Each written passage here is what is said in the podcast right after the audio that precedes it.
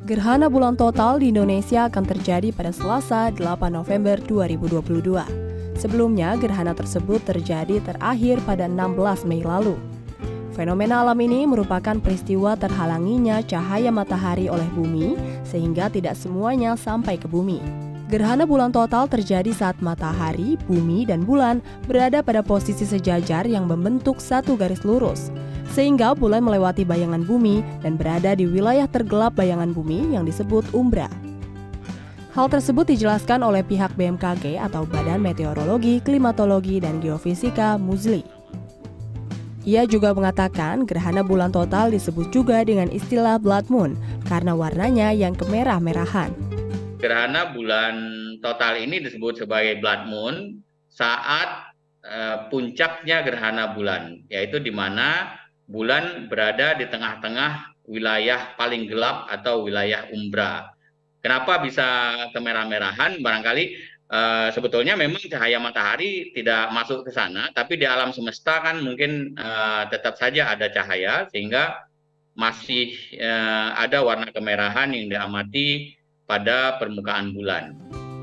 Ia menambahkan, gerhana bulan total bisa disaksikan secara langsung dengan mata telanjang dan tidak berbahaya.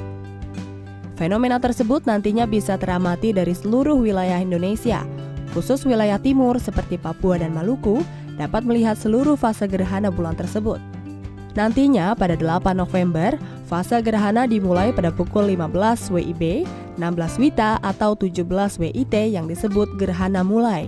Satu jam kemudian masuk ke fase gerhana sebagian mulai, Lalu, bulan mulai memasuki wilayah tergelap bayangan bumi atau umbra pada fase gerhana total mulai. Puncak gerhana terjadi pada pukul 17.59 WIB selama hampir satu jam. Dan pada pukul 18.42 WIB memasuki fase gerhana total berakhir. Kemudian, bulan mulai keluar dari umbra, masuk ke wilayah bayangan yang tidak terlalu gelap atau penumbra pada fase gerhana sebagian berakhir. Kemudian, gerhana berakhir pada pukul 20.57 WIB. Muzli juga mengatakan, gerhana bulan total akan berdampak pada naiknya air pasang laut. Namun, hal tersebut normal karena sudah rutin terjadi setiap tahun.